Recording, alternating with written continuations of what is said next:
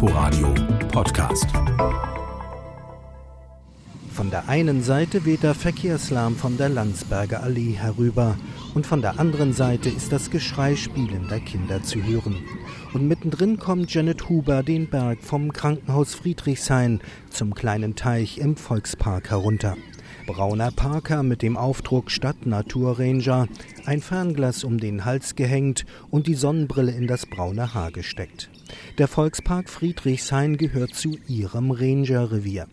Die 36-Jährige hat unseren Treffpunkt am kleinen Teich selbst vorgeschlagen. Ich habe gehofft, dass der Graureiher kommt, deswegen gehen wir hier vorbei. Aber wir haben hier einen, der sitzt tatsächlich mitten im Volkspark Friedrichshain und jagt hier in diesem äh, in dem kleinen Teich. Heute hat der Graureiher offenbar Besseres vor. Janet Huber hebt ihr Fernglas und sucht noch einmal die Schilfkante des Teiches ab. Ein paar gold-orangefarbene Enten suchen das Weite. Offenbar sind wir ihnen zu nahe gekommen.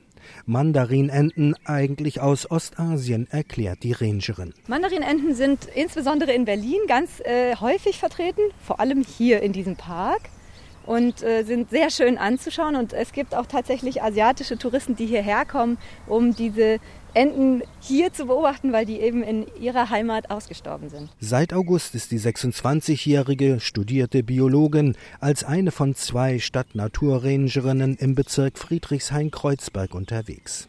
Die ganz großen Grün- und Waldflächen hat sie natürlich nicht in ihrem Revier. Abgesehen von der Liebesinsel und dem Kratzbruch in der Rummelsburger Bucht gibt es auch keine Schutzgebiete, die sie überwachen muss. Aber gerade deshalb ist es für sie, wie Huber sagt, ein toller Job. Der Begriff Stadt-Naturranger passe doch nirgends besser. Also ich lebe nämlich auch äh, in Friedrichshain und ich sehe jeden Tag ganz viele Dinge, die mir auffallen. Und ich, ich fand das so schön, die Möglichkeit zu haben, selber dann direkt damit mitspielen zu können und mich einzubringen und vielleicht was zum Besseren zu ändern. An einer Buschkante bleibt Janet Huber plötzlich stehen. Sie zupft die Beutelreste von Meisenknödeln aus den Zweigen. Die werden als Nistmaterial für die kleinen Vögelchen benutzt. Und ähm, das kann passieren, dass die ihre Füßchen da drin verhängen und wenn die dann Flügge werden, können die nicht starten. Ist immer nett gemeint, aber man muss dann schon daran denken, dass man die auch wieder einsammelt. Stadt Naturranger ist ein Umweltprojekt, das der rot-rot-grüne Senat im vergangenen Jahr gestartet hat. Jeweils zwei Rangerinnen und Ranger pro Bezirk sollen das Stadtgrün kontrollieren, besondere Tiere und Pflanzen aufspüren und erfassen, damit sie bei anstehenden Bauarbeiten möglichst nicht unter die Räder kommen. Sie sollen Vorschläge machen, wie das Grün der Hauptstadt auch für nächste Generationen in seiner Vielfalt erhalten werden kann, sagt Huber. Ich glaube, wir füllen so ein bisschen eine Lücke, die die Ehrenamtlichen, die ja auch sehr engagiert sind in allen Bezirken, nicht so ausfüllen können, weil es einfach ehrenamtliche Arbeit ist. Zum Beispiel haben wir ein Amphibienprojekt mit Kleingärtnerinnen und Kleingärtnern und äh, kartieren die Amphibien im Bezirk. Bis jetzt weiß niemand, wie viele Amphibien es in den Kleingärten wirklich gibt. Und äh, das ist einfach eine Tiergruppe, die sehr bedroht ist. Bedroht, um im Bild zu bleiben, sind auch die Grünanlagen und Parks in der City. Corona-bedingt verbringen viele Innenstadtbewohner ihre gesamte freie Zeit gleich um die Ecke im Grünen. Die große Rasenfläche gleich neben dem Teich im Volkspark Friedrichshain hat sichtbar gelitten. Hunde aller Art und Rassen tollen miteinander Unangeleint, natürlich, die Rangerin sieht's gelassen. Es entstehen natürlich schon Nutzungskonflikte, aber ich glaube, dass man die schon auch dämpfen kann. Also zum Beispiel würde ich jetzt nicht jemanden ansprechen, der seinen Hund nicht an der Leine hat hier im Park. Aber wenn ich sehe, dass der Hund äh, jagt, dann würde ich schon was sagen und einfach ein bisschen aufklären. Als grünes Ordnungsamt sieht sich die Rangerin nicht. Wir haben keine Hoheitsrechte. Wir möchten auch gar keine Hoheitsrechte haben. Wir sehen uns eher so als Vermittler zwischen Mensch und Natur. Also ähm, wir sprechen manchmal Menschen auf ihr Fehlverhalten an, aber ganz oft werden wir auch einfach angesprochen, weil jemand eine Frage hat. Wir haben ja eine Uniform an und deswegen sind wir auch immer leicht zu erkennen. Und das ist eher so unsere Aufgabe. Ein gackernder Vogellaut fordert die Aufmerksamkeit der Rangerin. Sie nimmt das Fernglas hoch und entdeckt in den Bäumen einen Eichelherr, der den Ruf des Grünspechtes imitiert. Warum macht er das? Wegen der Paarung. Also eine höhere Diversität an Rufen ist auch sozusagen, weist darauf hin, dass es eben ein besonders Superman. Genau, ein attraktiver Partner ist. Die Stiftung Naturschutz Berlin koordiniert die Arbeit der Stadt Naturrangerinnen und Ranger für elf Berliner Bezirke. Nur Pankow geht seinen eigenen Weg. Bis zum Jahresende stehen berlinweit zwei Millionen Euro für das Naturschutzprojekt zur Verfügung. Ein guter Anfang, mein Projektleiter Lars Büttner von der Stiftung Naturschutz. Mit der Charta für das Stadtgrün bis 2030 oder der Berliner Strategie für biologische Vielfalt habe der Senat politisch seine Hausaufgaben gemacht, sagt Büttner. Nun brauche es aber gut ausgebildete Leute, Anspruch und Wirklichkeit beim städtischen Naturschutz abzugleichen. Nun brauche es die Rangerinnen und Ranger, sagt der 45-jährige Naturschützer. Die können in die Fläche gehen, die können Daten aufnehmen. Das ist erstmal die Grundlage für viele naturschutzfachliche Arbeiten. Die können mit diesen Daten aber auch was anfangen. Die können also solche Daten natürlich umarbeiten in kleinere Pläne, Vorschläge naturschutzfachlicher Art.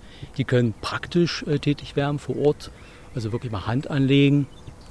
Die können natürlich aber auch mit den Bürgerinnen und Bürgern kommunizieren. Das ist ein ganz wichtiger Aspekt bei diesem Projekt. Über 600 Bewerbungen flatterten im vergangenen Jahr bei Büttner auf den Tisch, als die Berliner Rangerstellen ausgeschrieben wurden. Der Job ist offenbar begehrt. Biologen, Umweltpädagogen, Naturwissenschaftler mit unterschiedlichster Fachausrichtung hatten sich beworben. Der Reiz für viele, die Rangerarbeit in einer europäischen Metropole ist kein Job von der Stange. Wir sind eben auch in Schutzgebieten unterwegs, aber auch in scheinbar untypischen Flächen. Friedhofsbereichen, Brachflächen, Grünanlagen, Uferstreifen, da kommt einiges zusammen. Kleingärtenanlagen ist auch ein neues äh, Gebiet, was wir gerne bearbeiten wollen, auch im Sinne von Citizen Science. Aber da gibt es hier in Berlin unwahrscheinlich viele Ansatzmöglichkeiten, um mit den Leuten ins Gespräch zu kommen, was Naturschutz angeht. Und nach Corona gehören dann auch geführte Ranger-Touren dazu. Moritz Zwaas kann es, wie er sagt, kaum erwarten. Ich treffe ihn im Plenterwald. Der schlachsige 30-Jährige mit dem rotbraunen Bart und den wilden Locken unter seiner grauen Mütze ist Stadtnaturranger in Berlins grünstem Bezirk Treptow-Köpenick. Svas ist erst seit ein paar Wochen dabei. Als Newcomer fühlt er sich aber nicht. Schließlich hat er Naturwissenschaften studiert, eine zusätzliche Ausbildung in der Natur- und Landschaftspflege abgeschlossen und jetzt sein Ziel als Ranger erreicht. Das ist schon eine griffige Bezeichnung, die vielen Leuten was sagt und aufhorchen lässt und man dadurch auch gut ins Gespräch kommt. Ranger, das schützt schon so schützend an und das ist auch wirklich notwendig. Von daher ist es ein ganz guter Begriff. 41 Prozent des Berliner Waldes stehen in seinem Revier. Dazu kommen viele geschützte Gebiete, wie beispielsweise die Trockenrasenbiotope in der Wuhlheide oder Berlins letzte Moorflächen am Mückelsee. Als Ranger möchte Moritz Zwaas künftig natürlich überall unterwegs sein. Ein aussichtsloses Unterfangen in seinem Riesenbezirk. Mit der Naturschutzbehörde wird er sich deshalb über die wichtigsten Projekte verständigen. Und dann geht es endlich los, freut sich der 30-Jährige. Berlin hat da ein wunderbares Modellprojekt aufgegleist, weil es einfach notwendig ist, die Gebiete zu schützen und zu entwickeln und ähm, zu vermitteln zwischen Mensch und Natur oder es sich wieder annähern zu lassen. Doch jede Wiederannäherung, wie Swars sagt, braucht erfahrungsgemäß Zeit. Das Pilotprojekt der Stadt Naturranger ist derzeit aber nur bis zum Jahresende gesichert. Der neue Senat muss im Herbst entscheiden, ob und wie es weitergehen soll. Die Rangerinnen und Ranger wollen sich darüber noch nicht den Kopf zerbrechen. Sie wollen es packen, sich mit ihrer Arbeit für den Naturschutz in der Metropole unentbehrlich machen. Für sie beginnt jetzt die eigentliche Arbeit im Berliner Stadtgrün. Inforadio Podcast.